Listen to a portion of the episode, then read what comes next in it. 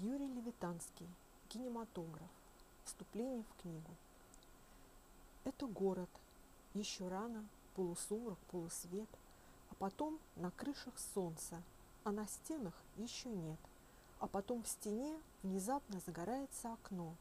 Возникает звук рояля, начинается кино. И очнулся, и качнулся, завертелся шар земной. Ах, механик, ради бога, что ты делаешь со мной? Этот луч, прямой и резкий, эта светополоса заставляет меня плакать и смеяться два часа. Быть участником событий, петь, любить, идти на дно. Жизнь моя – кинематограф, черно-белое кино.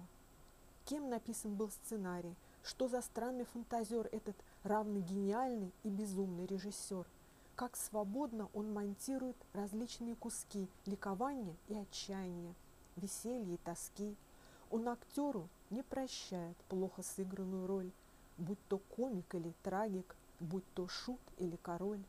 О, как трудно, как прекрасно действующим быть лицом в этой драме, где всего-то меж началом и концом два часа, а то и меньше, лишь мгновение одно.